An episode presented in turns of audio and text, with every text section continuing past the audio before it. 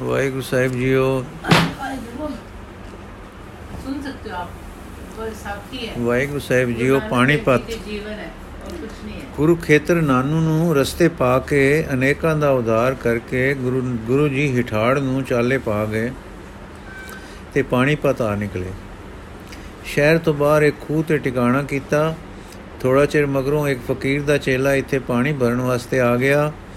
ਇਸ ਦੀਨ ਦੇ ਮੁਤਲਾਸ਼ੀ ਦਾ ਨਾਂ ਨਾਮ ਸ਼ੇਖ ਤਾਹਰ ਸੀ, ਜਿਸ ਦਾ ਪ੍ਰਸਿੱਧ ਨਾਮ ਆਮ ਜਨਤਾ ਵਿੱਚ ਸ਼ੇਖ ਟਟੀਰੀ ਪੈ ਗਿਆ ਸੀ।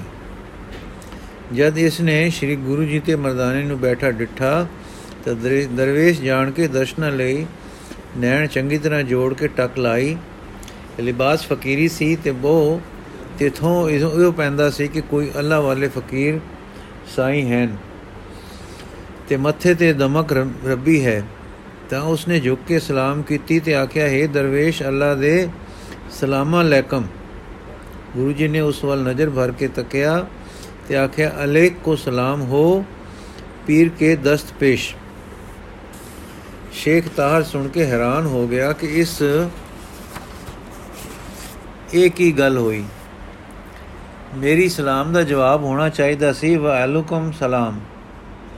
ਇਹ ਫਕੀਰ ਨੇ ਇਸ ਫਕੀਰ ਨੇ ਆਖਿਆ ਕਿ ਅਲੇਖ ਨੂੰ ਸਲਾਮ ਹੈ ਕਿ ਤੇਰੀ ਸਲਾਮ ਦਾ ਜਵਾਬ ਮੈਂ ਨਹੀਂ ਦਿੰਦਾ ਮੈਂ ਆਪਣੇ ਰੱਬ ਨੂੰ ਜੋ ਬੇਗੁਨ ਹੈ تسلیم ਕਰਦਾ ਹਾਂ ਜਾਂ ਖਬਰੇ ਇਸ ਦਾ ਮਤਲਬ ਇਹ ਹੈ ਕਿ ਸਲਾਮਤੀ ਨਾ ਤੈਨੂੰ ਹੈ ਨਾ ਮੈਨੂੰ ਸਦਾ ਸਲਾਮਤ ਅਲੇਖ ਹੈ ਗੱਲਾਂ ਤਾਂ ਦੋਵੇਂ ਹੀ ਚੰਗੀਆਂ ਹਨ ਪਰ ਸਰਫ ਦੇ ਬੱਦੇ ਤਰੀਕੇ ਦੇ ਵਿਰੁੱਧ ਗੱਲ ਕਹਿਣੀ ਸ਼ਬਦ ਪਰ ਸ਼ਰਅ ਦੇ ਵਿ- ਬੱਦੇ ਤਰੀਕੇ ਦੇ ਵਿਰੁੱਧ ਗੱਲ ਕਹਿਣੀ ਇਹ ਕਿਸ ਦਾ ਹੀਆ ਹੈ?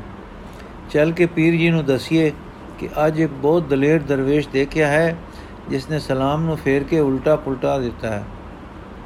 ਇਸ ਤਰ੍ਹਾਂ ਗਿਣਤੀਆਂ ਗਿਣਦਾ ਟਟੇਰੀ ਪਰੀ ਪੀਰ ਦੇ ਡੇਰੇ ਆਇਆ। ਉਸ ਦਾ ਪੀਰ ਸੀ ਸ਼ੇਖ ਸਰਫ। ਉਸ ਦਾ ਪੀਰ ਸੀ ਸ਼ੇਖ ਸਰਫ ਦੀ ਗੱਦੀ ਦਾ ਜਾਨਸ਼ੀਨ, ਜਿਸ ਨੂੰ ਵੀ ਸ਼ੇਖ ਸਰਫ ਆਮ ਲੋਕ ਸਦਿਆ ਕਰਦੇ ਸੀ। ਸ਼ੇਖ ਸਰਫ ਦਾ ਅਸਲੀ ਨਾਮ ਸੀ ਅਬੂ ਅਲੀ ਕਲੰਦਰ ਜੋ ਈਰਾਨ ਤੋਂ ਆ ਕੇ ਇੱਥੇ ਵਸਿਆ ਸੀ। ਇਸ ਦੀ ਗੱਦੀ ਤੇ ਜੋ ਇਸ ਵੇਲੇ ਜਾਨਸ਼ੀਨ ਸੀ ਉਸ ਨੂੰ ਵੀ ਸਰਫ ਹੀ ਆਖਦੇ ਹਨ। ਟਟੇਰੀ ਸ਼ੇਖ ਨੇ ਆਪਣੇ, ਆ ਕੇ ਆਪਣੇ ਮੁਰਸ਼ਿਦ ਨੂੰ ਦੱਸਿਆ ਕਿ, ਪੀਰ ਸਲਾਮਤ, ਅੱਜ ਇੱਕ ਦਰਵੇਸ਼ ਡਿੱਠਾ ਹੈ, ਜਿਸ ਨੇ ਮੇਰਾ ਸਲਾਮ ਫੇਰ ਦਿੱਤਾ ਹੈ। ਉਸ ਦੇ ਚਿਹਰੇ ਤੇ ਤੋਂ ਰੱਬੀ ਜਲਾਲ ਵੇਖ ਕੇ ਮੈਂ ਅਦਬ ਨਾਲ ਸਲਾਮ ਕੀਤੀ, ਪਰ ਉਸ ਮੋੜ ਦਿੱਤੀ। ਪੀਰ ਨੇ ਪੁੱਛਿਆ, ਉਸ ਕੀ ਆਖਿਆ? ਤੇ ਟਟੇਰੀ ਨੇ ਕਿਹਾ, ਉਸ ਕਿਹਾ ਅਲੇਕ ਕੋ ਸਲਾਮ, ਪੀਰ ਕੋ ਪੀਰ ਕੇ ਦਸਤ ਪੇਸ਼? ਇਹ ਸੁਣ ਕੇ ਪੀਰ ਤਰਬਕ ਪਿਆ। ਆਖਣ ਲੱਗਾ, ਬੱਚਾ, ਜਿਸ ਨੇ ਅਲੇਖ ਨੂੰ ਸਲਾਮ ਕੀਤੀ, ਉਹਨ ਸਲਾਮ ਨਹੀਂ ਮੋੜੀ। ਤੈਨੂੰ ਸੁਮਤ ਬਖਸ਼ੀ ਹੈ ਕਿ ਬੰਦੇ ਨੂੰ ਆਪਣੇ ਰੱਬ ਅੱਗੇ ਹਰ ਵੇਲੇ ਝੁਕੇ ਰਹਿਣਾ ਚਾਹੀਏ। ਬੱਚਾ, ਉਹ ਕੋਈ ਵੱਡਾ ਬਜ਼ੁਰਗ ਹੈ। ਚੱਲ ਉਸ ਦਾ ਦੀਦਾਰ ਕਰੀਏ। ਯੋ ਕਹਿ ਕੇ ਪੀਰ ਜੀ ਤਿਆਰ ਹੋਏ। ਤੇ ਤਾਹ ਨੂੰ ਨਾਲ ਲੈ ਕੇ ਉਸ ਟਿਕਾਣੇ ਆਏ ਜਿੱਥੇ ਗੁਰੂ ਬਾਬਾ ਤੇ ਮਰਦਾਨਾ ਬੈਠੇ ਸੀ। ਪੀਰ ਨੇ ਆ ਕੇ ਸਲਾਮ ਕੀਤੀ ਤਾਂ ਗੁਰੂ ਬਾਬਾ ਨੇ ਉਸੇ ਤਰ੍ਹਾਂ ਜਵਾਬ ਦਿੱਤਾ। ਫਿਰ ਸ਼ੇਖ ਨੇ ਪੁੱਛਿਆ, ਕਿੱਥੋਂ ਆਏ ਹੋ? ਆਪ ਜੀ ਨੇ ਜਵਾਬ ਦਿੱਤਾ, ਇੱਥੋਂ ਆਏ ਹਾਂ। ਤਾਂ ਸਿੱਖ ਨੇ, ਸ਼ੇਖ ਨੇ ਕਾਲੇ ਪੈ ਕੇ ਪੁੱਛਿਆ, ਬਸ ਇੱਕ ਮੈਂਪਨ ਹੀ ਲਟਾ ਪਟਾ ਹੈ ਆਪ ਦਾ? ਤਾਂ ਬਾਬੇ ਜਵਾਬ ਦਿੱਤਾ ਮੈਂ ਪਨੇ ਦਾ ਮਾਨ ਸ਼ਮਨ ਹੋ ਚੁੱਕਾ ਹੈ। ਤਾਂ ਸਰਫ ਨੇ ਕਿਹਾ, ਕੋਈ ਸਵਾਲ ਕਰਾਂ ਤਾਂ ਜਵਾਬ ਦਿਓਗੇ? ਤਾਂ ਗੁਰੂ ਜੀ ਬੋਲੇ, ਜੀ ਸਦਕੇ। ਤਾਂ ਫਕੀਰ ਨੇ ਪੁੱਛਿਆ, ਆਪ ਫਕੀਰੀ ਬਾਣੇ ਵਿੱਚ ਹੋ, ਪਰ ਫਿਰ ਰੱਖੇ ਹਨ ਸਿਰ ਤੇ ਕੇਸ, ਵਿਰਾਗ ਕੀਤਾ, ਘਰ ਕਾਰ ਛੱਡਿਆ ਤੇ ਮੂੰਹ ਨਾ ਮੁੰਡਾਇਆ। ਆਪ ਕੌਣ ਫਕੀਰ ਹੋ? ਗੁਰੂ ਜੀ, ਫਕੀਰੀ ਹੈ ਮਨ ਦਾ ਮੁੰਨਣਾ, ਨਾ ਕਿ ਸਰੀਰ ਦਾ। ਮਨ ਦੇ ਮੁੰਨੇ ਬਿਨਾ ਫਕੀਰੀ ਦੀ ਜੁਗਤ ਪ੍ਰਾਪਤ ਨਹੀਂ ਹੁੰਦੀ। ਮਨ ਦੇ ਮੁੰਨੇ ਜਾਣ ਦੀ ਜੁਗਤ ਇਹ ਹੈ, ਇਸ ਨੂੰ ਕੱਟ ਕੇ ਗੁਰੂ ਦੇ ਅੱਗੇ ਧਰ ਦੇਵੇ, ਅਰਥਾਤ ਆਪਣੀ ਮਨ ਦੀ ਮਤ ਤਾਂ ਸਾਰੀ ਤਿਆਗ ਦੇਵੇ ਤੇ ਗੁਰੂ ਦੀ ਮਤ ਨੂੰ ਆਪਣੀ ਬਣਾ ਲਵੇ। ਆਪਣੇ ਮਨ ਦੀ ਮਤ ਖੁਦੀ ਵੱਲ ਲੈ ਜਾਏਗੀ ਸ੍ਰਿਸ਼ਟੀ ਨਾਲ ਦੁਐਤ ਸਿਖਾਏਗੀ, ਜਿਸ ਕਰਕੇ ਜਗਤ ਵਿੱਚ ਵੈਰ, ਵਿਰੋਧ ਤੇ ਦੁੱਖ ਹੈ। ਗੁਰੂ ਦੀ ਮਤ ਇਸ ਨੂੰ ਪਰਮੇਸ਼ਰ ਨੂੰ ਪਿਤਾ ਸਮਝਣਾ ਤੇ ਸ੍ਰਿਸ਼ਟੀ ਨੂੰ ਆਪਣੇ ਵੀਰ ਸਮਝਣਾ ਸਿਖਾਏਗੀ। ਸੋ ਮਨ ਦੀ ਮਤ ਤਿਆਗਣ ਤੇ ਗੁਰੂ ਦੀ ਮਤ ਤੇ ਟੁਰਨ ਦਾ ਫਲ ਇਹ ਹੋਵੇਗਾ ਕਿ ਸਭ ਨੂੰ ਇਹ ਆਪਣਾ ਭਾਈ ਸਮਝੇਗਾ ਤੇ ਆਪ ਨੂੰ ਸਭ ਦੀ ਰੇਣ ਸਮਝੇਗਾ। ਇਹੋ ਪੁਰਖ ਬੈਰਾਗੀ ਹੁੰਦਾ ਹੈ, ਇਹੋ ਗੁਰੂ ਦੇ ਵਚਨਾਂ ਦਾ ਪਰਖਣਹਾਰ ਹੁੰਦਾ ਹੈ। ਗੁਰੂ ਦੀ ਮੱਤ ਤੇ ਟੁਰ ਕੇ ਜਦੋਂ ਆਪ ਸੁਖੀ ਹੋ ਜਾਂਦਾ ਹੈ, ਤਾਂ ਹੋਰਨਾਂ ਲਈ ਵੀ ਸੁਖਦਾਈ ਹੋ ਜਾਂਦਾ ਹੈ। ਉਸ ਦੀ ਪਰਖਣਾ ਵਿੱਚ ਇਹ ਗੱਲ ਆ ਜਾਂਦੀ ਹੈ ਕਿ ਗੁਰੂ ਦੀ ਮੱਤ ਸੱਚਮੁੱਚ ਉੱਚੀ ਸ਼ੈ ਹੈ। ਫਿਰ ਉਹ ਗੁਰੂ ਮੱਤ ਪਰ ਟੁਰ ਕੇ ਪਰਖਣਾ ਨਾਲ ਨਿਸ਼ਚੈ ਕਰਕੇ ਕਿ ਮੈਂ ਠੀਕ ਰਾਹੇ ਟੁਰ ਰਿਹਾ ਹਾਂ, ਗੁਰਮੁਖ ਹੋ ਜਾਂਦਾ ਹੈ। ਪਰ ਐਸਾ ਗੁਰਮੁਖ ਮਨ ਨੂੰ ਜਿੱਤ ਲੈਣ ਵਾਲਾ ਵਿਰਲਾ ਹੁੰਦਾ ਹੈ। ਗੁਰਮੁਖ ਆਪਣੀ ਹੋਂਦ ਤੇ ਖੁਦਗਰਜ਼ੀ ਦੇ ਭਰੇ ਮੈਂ ਮੇਰੀ ਵਾਲੇ ਵਿਤਕਰੇ ਵਾਲੇ ਰਸਾਂ ਤੋਂ ਉੱਚਾ ਹੋ ਜਾਂਦਾ ਹੈ। ਫਿਰ ਫਕੀਰ ਨੇ ਪੁੱਛਿਆ ਕਿ ਖਫਨੀ ਤੁਹਾਡੀ ਕਿਸ ਮਜਬ ਦੀ ਹੈ?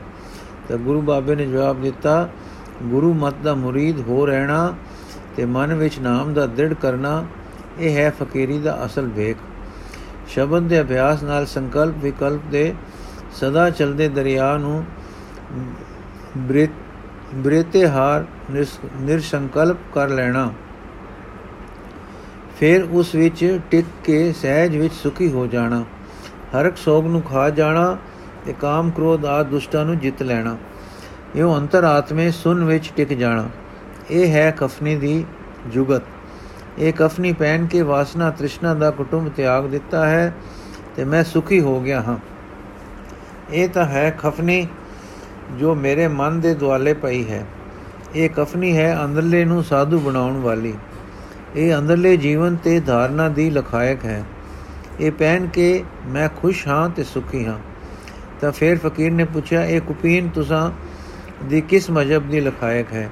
ਗੁਰੂ ਜੀ ਨੇ, ਗੁਰੂ ਜੀ, ਜੋ ਦੇਖਿਆ ਗੁਰੂ ਉਪਦੇਸ਼ ਤੋਂ ਮਿਲੇ ਉਸ ਨੂੰ ਸਹਿਜ ਭਾਵ ਨਾਲ ਪਕੜ ਲੈਣਾ, ਪੰਜਾਂ ਇੰਦਰੀਆਂ ਨੂੰ ਵਸ ਕਰ ਰੱਖਣਾ, ਦ੍ਰਿਸ਼ਟੀ ਨੂੰ ਬੰਨ ਕੇ ਦ੍ਰਿਸ਼ਟਮਾਨ ਪਦਾਰਥਾਂ ਦੇ ਮਗਰ ਮਨ ਨੂੰ ਭ੍ਰਮਣ ਕਰਨ ਤੋਂ ਰੋਕਣਾ, ਦਸਾਂ ਹੀ ਦੁਆਰਿਆਂ ਨੂੰ ਸੰਜਮ ਵਿੱਚ ਕਰ ਲੈਣਾ 68 ਹਾਟਾਂ ਨੂੰ ਤਾੜ ਲੈਣਾ ਇਹ ਹੈ ਅੰਤਰੀਵ ਲੰਗੋਟੀ, ਜਿਸ ਨੇ ਇਹ ਧਾਰ ਲਈ, ਉਸ ਨੂੰ ਜਰਾ ਮਰਨ ਦੁੱਖ ਨਹੀਂ ਦਿੰਦਾ। ਇਸ ਲੰਗੋਟੀ, ਇਹ ਲੰਗੋਟੀ ਪਹਿਨ ਕੇ ਉਹ ਜਤ ਸਤ ਰੱਖਣ ਨਾਲ ਜੋ ਤੇਜ ਵੱਧਦਾ ਹੈ, ਉਸ ਦਾ ਸੁਖ ਮਾਣਨਾ ਹੈ। ਗੁਰੂ ਦੀ ਉੱਚੀ ਮਤ ਨਾਲ ਇਉਂ ਆਪਣੀ ਛੋਟੀ ਮਤ ਵਿਸ਼ਾਲ ਹੋ ਜਾਂਦੀ ਹੈ। ਲੰਗੋਟੀ ਪਹਿਨਣੇ ਦੀ ਜੁਗਤ ਇਹ ਹੈ। ਫਿਰ ਪੀਰ ਨੇ ਪੁੱਛਿਆ, ਹੈ ਦਰਵੇਸ਼, ਤੇਰੇ ਪੈਰਾਂ ਵਿੱਚ ਜੋ ਪਹਿਨਾਵਾ ਹੈ ਭਾਵ ਜੋ ਨੰਗੇ ਪੈਰੀ ਹੋ, ਇਹ ਕਿਸ ਮਜਬ ਦਾ ਲਖਾਇਕ ਹੈ? ਤਾਂ ਗੁਰੂ ਬਾਬੇ ਨੇ ਮੁਸਕਰਾ ਕੇ ਜਵਾਬ ਦਿੱਤਾ, ਅਗਿਆਨ ਹਨੇਰਾ, ਗਿਆਨ ਚਾਨਣਾ ਹੈ। ਸੋ ਫਕੀਰ ਦਿਨ ਰਾਤ ਹਿਰਦੇ ਵਿੱਚ ਟਿਕੇ ਰਹਿਣ ਵਾਲਾ ਪੂਰਨ ਗਿਆਨ ਪੈਦਾ ਕਰੇ। ਅਗ ਪਾਉਣ ਪਾਣੀ ਦੇ ਜੋਰਾਂ ਹੇਠ ਧਰਤੀ ਉੱਤੇ ਬ੍ਰਿਛ ਵਾਂਗੂ ਉੱਗ ਕੇ ਖੜੇ ਰਹਿਣ ਤੇ ਸਹਿਨ ਸਹਾਰਨ ਦੀ ਰੀਤ ਧਾਰਨ ਕਰੇ। ਕੋਈ ਕੁੱਟੇ, ਕੋਈ ਪੱਟੇ, ਬ੍ਰਿਛ ਵਾਂਗ ਸਭ ਕੁਝ ਸਹਾਰੇ। ਪਰ ਰੋਸ਼ ਨਾ ਕਰੇ। ਹਾਂ, ਰੁੱਖਾਂ ਵਾਲੀ ਜਿਰਾਨ ਧਾਰਨ ਕਰੇ, ਸਹੇ ਪਰ ਆਪ ਕਿਸੇ ਦਾ ਬੁਰਾ ਨਾ ਕਰੇ। ਦਰਿਆਓ ਦੇ ਪਾਣੀ ਦੀ ਰੀਤ ਧਾਰਨ ਕਰੇ। ਕੋਈ ਪਿਆਰ ਨਾਲ ਜਲ ਲਵੇ, ਕੋਈ ਦੁਪਹਿਰ ਦੁਪਿਆਰ ਨਾਲ ਉਹ ਨੇਕੀ ਹੀ ਕਰਦਾ ਤੁਰਿਆ ਜਾਂਦਾ ਹੈ। ਇਸ ਤਰ੍ਹਾਂ ਦਾ ਦਹੀਂ ਵਾਂਗੂ ਰਿੜਕੇ ਜਾਣ ਵਾਲਾ ਜੀਵਨ ਧਾਰ ਕੇ ਫੇਰ ਉਪਰਾਮ ਰਹੇ ਤਾਂ ਸਹਿਜ ਵਿੱਚ ਉਸ ਦੇ ਪੈਰ ਟਿਕ ਜਾਣਗੇ। ਬ੍ਰਹਮ ਵਿੱਚ ਵਾਸਾ ਪਾਏਗਾ ਜੋ ਬ੍ਰਹਮ ਨੂੰ ਜਾਣੇ ਬਿਨਾ ਜੁੱਤੀ ਦਾ ਤਿਆਗ ਕਰੇਗਾ, ਅਰਥਾਤ ਫਕੀਰ ਬਣੇਗਾ, ਉਸ ਦੀ ਜੜ ਨਹੀਂ ਤੁਰੇਗੀ। ਇਹ ਸੁਣ ਕੇ ਪੀਰ ਨੇ ਫਿਰ ਸਵਾਲ ਕੀਤਾ, ਹੈ ਦਰਵੇਸ਼, ਇਹ ਦੱਸ ਕਿ ਉਹ, ਉਸ ਦਰਵੇਸ਼ ਦਾ ਅਮਲ, ਰਹਿਣੀ, ਰਹਿਤ, ਵੇਸ਼ ਵੇਸ਼ ਕੀ ਹੋਵੇਗਾ ਜੋ ਸਫਲ ਦਿਲ ਦਰਵੇਸ਼ ਕਹਾਉਣ ਦੇ ਯੋਗ ਹੋਵੇ? ਤਾਂ ਸ੍ਰੀ ਗੁਰੂ ਜੀ ਨੇ ਜਵਾਬ ਦਿੱਤਾ, ਭਾਈ, ਦਰਵੇਸ਼ੀ ਗਾਖੜੀ ਸ਼ੈ ਹੈ। ਪਹਿਰਾਵਿਆਂ ਤੇ ਵੇਸ਼ਾਂ ਵਿੱਚ ਨਹੀਂ ਧਰੀ ਪਈ। ਜਿਉਂਦਾ ਮਰੇ, ਸੰਸਾਰ ਵਿੱਚ ਜੋ ਵੈਰ ਵਿਰੋਧ, ਮੋਹ ਮਾਇਆ ਵਿੱਚ ਫਾਥਾ ਪਿਆ ਹੈ, ਇਸ ਵਿੱਚੋਂ ਨਿਕਲੇ ਤੇ ਅੰਦਰਲੇ ਵਿੱਚ ਜਿਉ ਪਵੇ। ਫਿਰ ਜੋ ਵਿਸ਼ੇ ਵਿਕਾਰਾਂ ਵਿੱਚ ਮਨ ਜਾਗ ਰਿਹਾ ਹੈ ਇਸ ਨੂੰ ਸਵਾ ਦੇਵੇ। ਲੱਕ ਇਸ ਨੂੰ ਲੋਕ ਇਸ ਨੂੰ ਠੱਗਣ, ਮਾੜਾ ਮਾੜਾ ਸਲੂਕ ਕਰਨ, ਪਰ ਇਹ ਸਿਰੇ ਨਾ ਆਵੇ। ਜਾਣ ਬੁੱਝ ਕੇ ਆਪਣੇ ਆਪ ਨੂੰ ਪਿਆ ਠਗਾਵੇ। ਅੰਦਰੋਂ ਬਾਹਰੋਂ ਸਾਫ਼ ਹੋ ਕੇ ਪਰਮੇਸ਼ਰ ਨੂੰ ਮਿਲੇ हे ਪਰਮੇਸ਼ਰ, ਐਸਾ ਕੋਈ ਦਿਲੋਂ ਤੇਰੀਆਂ ਦਲੀਜਾਂ ਨਾਲ ਚੰਬੜ ਰਿਹਾ ਦਰਵੇਸ਼ ਹੋਵੇ ਤਾਂ ਜਗਤ ਨੂੰ ਠਾਰੇ। ਹਾਂ, ਜਿਸ ਨੂੰ ਖੁਸ਼ੀ ਨਹੀਂ, ਗਮੀ ਨਹੀਂ, ਗੁੱਸਾ ਨਹੀਂ, ਤਮਕ ਨਹੀਂ, ਖੁਦੀ ਨਹੀਂ, ਹਿਰਸ਼ ਨਹੀਂ, ਹਾਂ, ਜੋ ਲੋਹੇ ਤੇ ਮਿੱਟੀ ਨੂੰ ਇੱਕ ਤੁਲ ਜਾਣੇ, ਫਿਰ ਹਕ ਨਾ ਹਕ ਹਲਾਲ ਤੇ ਹਰਾਮ ਦੀ ਸੋਝੀ ਰੱਖੇ, ਇੱਕ ਆਪਣੇ ਪਰਮੇਸ਼ਰ ਦੀ ਕਾਣ ਰੱਖੇ, ਹੋਰ ਕਿਸੇ ਕਾਣ ਹੇਠ ਨਾ ਰਹੇ, ਦਿਲ ਜੁੜਿਆ ਹੋਸ। ਅੰਦਰ ਦਾ ਕਮਲ ਪ੍ਰਕਾਸ਼ ਵਿੱਚ ਹੋਵੇ, ਦਸ਼ਮ ਦੁਆਰ ਵਿੱਚ ਟਿਕਾਓ ਰੱਖਦਾ ਹੋਵੇ ਤੇ ਸਾਈਂ ਦੇ ਨਾਦ ਦਾ ਮਹਿਰਮ ਹੋਵੇ, ਐਸੇ ਸਾਧੂ ਦੀ ਮਹਿਮਾ ਕੋਈ ਨਹੀਂ ਲਿਖ ਸਕਿਆ ਤੇ ਕੋਈ ਨਹੀਂ ਕਹਿ ਸਕਿਆ। ਹੁਣ ਮਰਦਾਨੇ ਰਬਾਬ ਵਜਾਇਆ ਤੇ ਗੁਰੂ ਜੀ ਦਾ ਪਿਆਰਾ ਸ਼ਬਦ, ਹਮ ਜ਼ੇਰ ਜਿਮੀ ਦੁਨੀਆ ਪੀਰਾ ਮਸਾਇਕਾ ਬੜੀ ਮధుਰ ਧੁਨੀ ਨਾਲ ਗਾਵਿਆ। ਇਲਾਹੀ ਨਾਲ ਸੁਣਦਿਆਂ ਫਕੀਰ ਕਿਸੇ ਅਕਹਿ ਰੰਗ ਵਿੱਚ ਟਿਕ ਗਿਆ।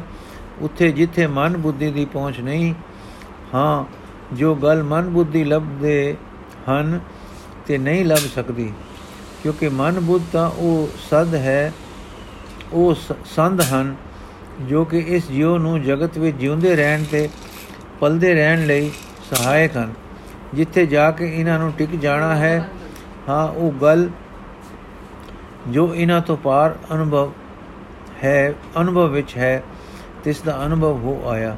ਇਸ ਅਨੁਭਵੀ ਰੰਗ ਵਿੱਚ ਰਹਿ ਕੇ ਜਾਂ ਪੀਰ ਦੀ ਸੁਰਤ ਨੇ ਫਿਰ ਮਨ ਬੁੱਧੀ ਦੇ ਮੰਡਲ ਵੱਲ ਮੋੜਾ ਪਾਇਆ ਤਾਂ ਪੀਰ ਆਖਿਆ, ਵਾਹ ਵਾਹ, ਖੁਦਾਏ ਦਿਆ, ਸਹੀ ਕਰਨ ਵਾਲਿਆਂ ਦਾ ਕਿਆ ਸਹੀ ਕੀਚੇ? ਉਨਕਾ ਦੀਦਾਰ ਹੀ ਬਹੁਤ ਹੈ। ਤਬ ਆਏ ਦਸਤ ਪੇਸ਼ੀ ਕੀਤੀਓਸ ਅਤੇ ਪੈਰ ਚੁਮਿਓਸ। ਡੇਰੇ ਕੋ ਹੁਆ ਤਬ ਬਾਬਾ ਤੇ ਮਰਦਾਨਾ ਰਵਦੇ ਰਹੇ। ਦਿੱਲੀ। ਜਮਨਾ ਪਰਬਤਾਂ ਨੂੰ ਛੋੜਦੀ, ਸ਼ਿਵਾਇਲ ਸ਼ਿਵਾਲਕ ਨੂੰ ਲੰਘਦੀ, ਮੈਦਾਨਾਂ ਨੂੰ ਸਰ ਸਬਜ ਕਰਦੀ, ਦਿੱਲੀ ਆ ਨਿਕਲਦੀ ਹੈ। ਸ਼ਾਹ ਜਹਾਨਾਬਾਦ ਦਿੱਲੀ ਤੋਂ 2-3 ਮੀਲ ਉੱਪਰ ਵਾਰ ਜਮਨਾ ਦਾ ਕਿਨਾਰਾ ਉੱਪਰਲੇ ਪਾਸੇ ਵੱਲ ਬਹੁਤ ਉੱਚਾ ਹੈ। ਐਨਾ ਕਿ ਜਮਨਾ ਵੱਲੋਂ ਤੱਕੋ ਤਾਂ ਟਿੱਲਾ ਲੱਗਦਾ ਹੈ। ਇਸ ਨੂੰ ਕਿਸੇ ਫਕੀਰ ਦੇ ਨਾਮ ਨੇ, ਨਾਮ ਤੇ ਆਖਦੇ ਵੀ ਮਜਨੂ ਦਾ ਟਿੱਲਾ ਹੈ। ਥਾਂ ਬੜੀ ਰਮਣੀਕ ਤੇ ਨਜ਼ਾਰੇ ਦੀ ਹੈ। ਪਾਰਲੇ ਪਾਸੇ ਸਾਵੇ ਘਾਹ ਦਾ ਮੈਦਾਨ ਨਜ਼ਰੀ ਪੈਂਦਾ ਹੈ। ਇਸੇ ਪਾਸੇ ਦੇ ਇਲਾਕੇ ਨੂੰ ਜਿੱਧਰ ਕਿ ਟਿੱਲਾ ਹੈ ਤਿਮਾਰਪੁਰ ਕਹਿੰਦੇ ਹਨ। ਇੱਥੇ ਕਦੇ ਤੈਮੂਰ ਹਮਲਾ ਆਵਰ ਨੇ ਡੇਰੇ ਲਾਏ ਸਨ ਤੇ ਉਸ ਦੇ ਨਾਮ ਤੇ ਇਹ ਨਾਮ ਪੈ ਗਿਆ, ਸਹੀ ਹੁੰਦਾ ਹੈ। ਅੱਜ ਸਵੇਰੇ ਸਾਰ ਇਸ ਟਿੱਲੇ ਉੱਤੇ ਇੱਕ ਸੋਹਣੇ ਬ੍ਰਿਛ ਦੇ ਹੇਠੇ, ਹੇਠੋਂ ਕੀਰਤਨ ਦੀ ਆਵਾਜ਼ ਆ ਰਹੀ ਸੀ ਹੈ ਹੈ- ਆਵਾਜ਼ ਆ ਰਹੀ ਹੈ। ਗੁਰੂ ਕੇ ਸਮਾਰੇ ਸ਼੍ਰੀ ਮਰਦਾਨਾ ਜੀ ਕੀਰਤਨ ਕਰ ਰਹੇ ਹਨ। ਤੇ ਅਰਸ਼ਾਂ ਤੇ ਬਾਲੀ ਅਰਸ਼ਾਂ ਦੇ ਵਾਲੀ ਤੇ ਪਿਆਰੇ ਸ਼੍ਰੀ ਗੁਰੂ ਨਾਨਕ ਦੇਵ ਜੀ ਆਪਣੇ ਪ੍ਰੀਤਮ ਦਾ ਜਸ ਕੀਰਤਨ ਸੁਣ ਰਹੇ ਹਨ। ਪਾਣੀਪਤ ਤੋਂ ਟੁਰ ਕੇ ਥਾਈ ਠਹਿਰਦੇ, ਭਾਗ ਲਾਉਂਦੇ ਆਪ ਦਿੱਲੀ ਆ ਗਏ ਹਨ। ਇਹ ਥਾਂ ਰਮਣੀਕ ਦੇਖ ਕੇ ਡੇਰਾ ਕਰ ਦਿੱਤਾ ਹੈ। ਨਦੀ ਦੇ ਕਿਨਾਰੇ ਜਿੱਥੇ ਕੁਦਰਤ ਆਪਣਾ ਜਲਵਾ ਦੇ ਰਹੀ ਹੈ ਥੋੜੀ ਦੂਰ ਤੇ ਲੋਧੀ ਪਾਤਸ਼ਾਹ ਦਾ ਫੀਲ ਖਾਨਾ ਹੈ।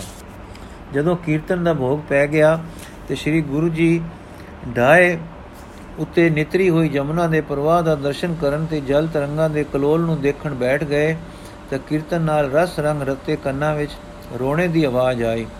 ਦਰਵੇ ਦਿਲ ਵਾਲੇ ਪਿਆਰ ਨਾਲ ਸਮਰੇ, ਸਮਾਰੇ ਦਿਲ ਵਾਲੇ ਕਵਿਤਾ ਨਾਲ ਸੁਖਮ ਭਾਵਾਂ ਦੀ ਪ੍ਰਤੀਤ ਨਾਲ ਨਰਮੇ ਦਿਲ ਵਾਲੇ ਸ੍ਰੀ ਗੁਰੂ ਨਾਨਕ ਦੇਵ ਜੀ ਦੇ ਅੰਦਰ ਇਨਸਾਨੀ ਦਿਲ ਪੀੜਾ ਦੀ ਜਰਨਾਟ ਛਿੜ ਪਈ। हे ਭਗਵੰਤ, ਜਗਤ ਕਿਵੇਂ ਦੁਖੀ ਹੈ?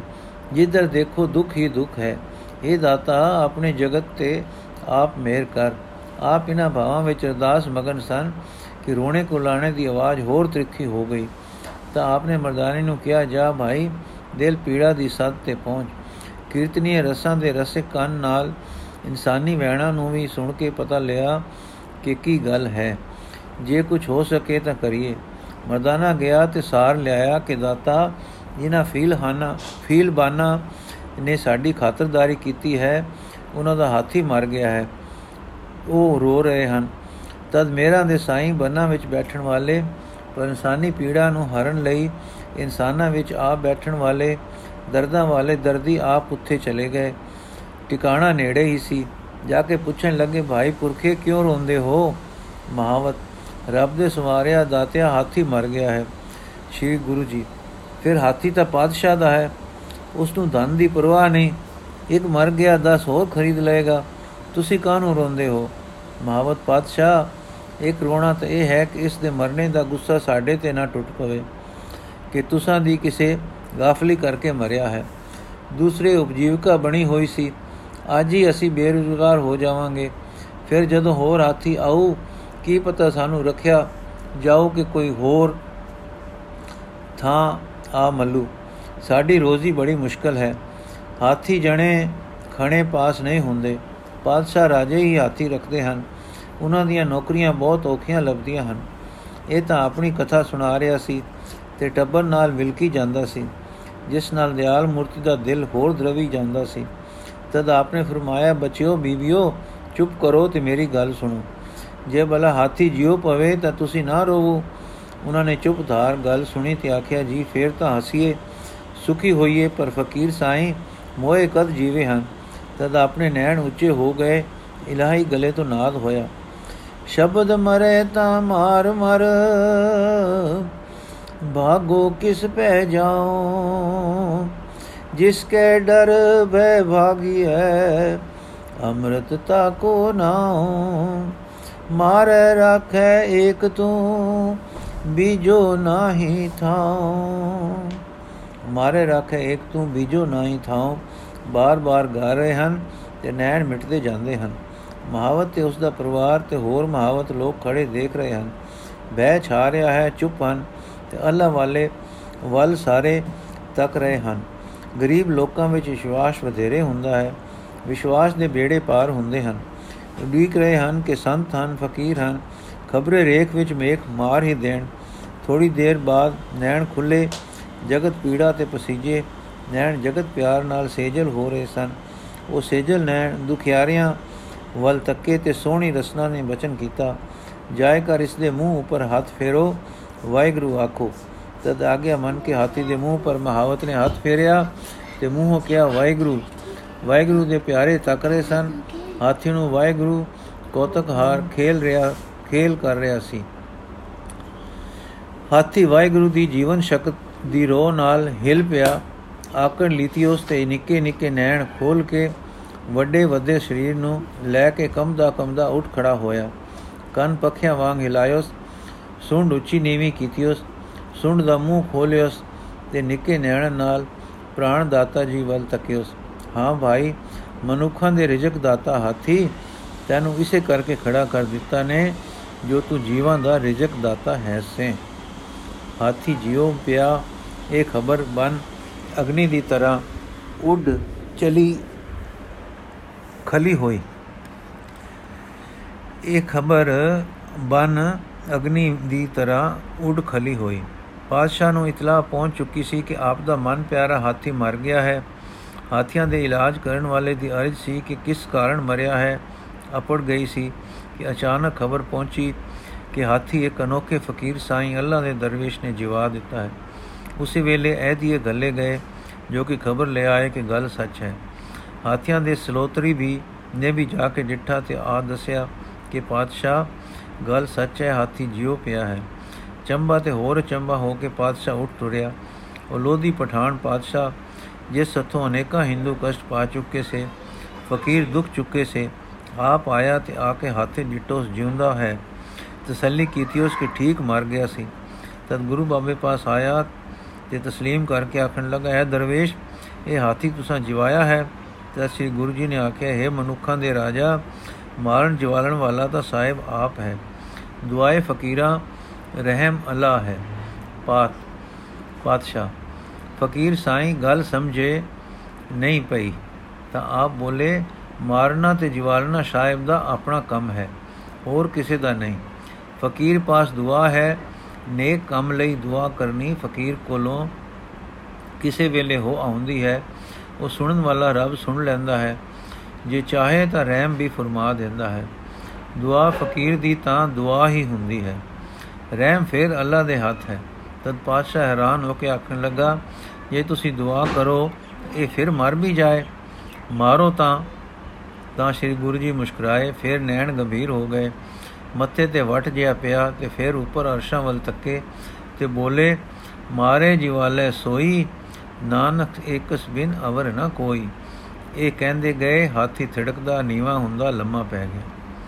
ਲੰਮੇ ਲੰਮੇ ਸ਼ਾਹ ਆਏ, ਨੈਣ ਤੇਰੇ ਲੈ ਕੇ ਮਿਟ ਗਏ ਤੇ ਹਾਥੀ ਸਿਆਂ ਵਰਿਆਂ ਦਾ ਹੋ ਗਿਆ। ਇਹ ਦੇਖ ਕੇ ਪਾਤਸ਼ਾਹ ਤੇ ਉਸ ਦੇ ਨਾਲ ਆਏ ਢੰਗ ਦੰਗ ਰਹਿ ਗਏ। ਕੁਝ ਸਹਿਮੇ, ਕੁਝ ਚੁੱਪ ਛਾਈ, ਪਰ ਫਿਰ ਪਾਤਸ਼ਾਹ ਨੂੰ ਗੱਲ ਫੁਰੀ ਤੇ ਕਹਿਣ ਲੱਗਾ, ਹੁਣ ਜਿਵਾਲ ਦੇ।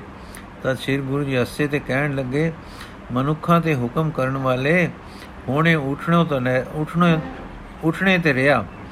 ਇਹ ਖੇਲ ਨਹੀਂ ਸੀ। ਫਕੀਰ ਦੀ ਦੁਆ ਤੇ ਰਹਿਮ ਅੱਲਾ ਸੀ, ਜਿੱਥੇ ਅਦਬ ਲੋੜੀਏ ਤਦ ਪਾਤਸ਼ਾਹ ਨੇ ਆਖਿਆ, ਕਾਰਨ ਕੀ ਹੈ?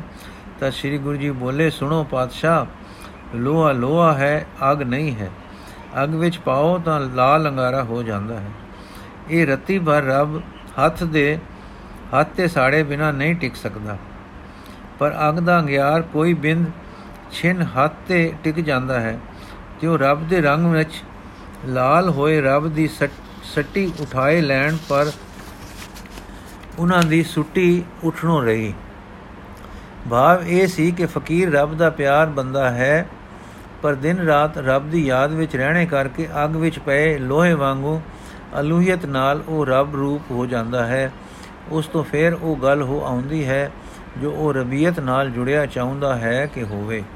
ਤਦ ਪਾਤਸ਼ਾਹ ਦੇ ਨਾਲ ਜੋ ਨਿਜ਼ਾਮ ਨਾਮੇ ਫਕੀਰ ਸੀ, ਉਹ ਸਮਝ ਗਿਆ ਤੇ ਪਾਤਸ਼ਾਹ ਨੂੰ ਕਹਿਣ ਲੱਗਾ, ਦਰਵੇਸ਼ ਕਾਮਲ ਹੈ, ਠੀਕ ਆਖਦਾ ਹੈ, ਰੱਬ ਆਪਣੇ ਪਿਆਰ ਵਿੱਚ ਆਪਣੇ ਪਿਆਰੇ ਦੀ ਗੱਲ ਮੰਨ ਲੈਂਦਾ ਹੈ ਤੇ ਮਿਹਰ ਕਰ ਦਿੰਦਾ ਹੈ। ਪਰ ਪਿਆਰੇ ਦੀ ਕੀਤੀ ਨੂੰ ਉਸ ਦਾ ਬਿਰਧ ਹੈ, ਉਹ ਨਹੀਂ ਉਲਟਾਉਂਦਾ। ਉਹ ਪਾਤਸ਼ਾਹ ਜੋ ਅਤ ਕਰਦਾ ਸੀ, ਹੁਣ ਨਰਮ ਹੋਇਆ ਹੋਇਆ ਸੀ। ਆਖਣ ਲੱਗਾ, ਹੈ ਦਰਵੇਸ਼, ਕੁਝ ਕਬੂਲ ਕਰ।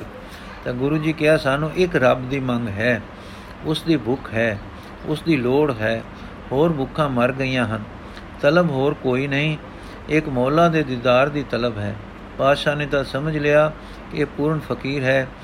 ਜੋ ਫਕੀਰਾਂ ਵਿੱਚ ਦੇਖਣਾ ਚਾਹੁੰਦਾ ਸੀ ਡਿੱਠੋਸ ਤੇ تسلیم ਕਰਕੇ ਚਲਾ ਗਿਆ ਤੇ ਗੁਰੂ ਬਾਬਾ ਜੀ ਉਥੋਂ ਰਵਦੇ ਰਹੇ ਵਾਹਿਗੁਰੂ ਜੀ ਕਾ ਖਾਲਸਾ ਵਾਹਿਗੁਰੂ ਜੀ ਕੀ ਇਹ ਫਤਿਹ ਸਸਤੀ ਤਾਂ ਸੁਣੀ ਨਹੀਂ ਹੋਈ ਪਹਿਲੇ ਕਦੇ ਇਹ ਤਾਂ ਸੁਣੀ ਨਹੀਂ ਹੋਈ ਹਾਕੀ ਹਾਕੀ ਮਾਰ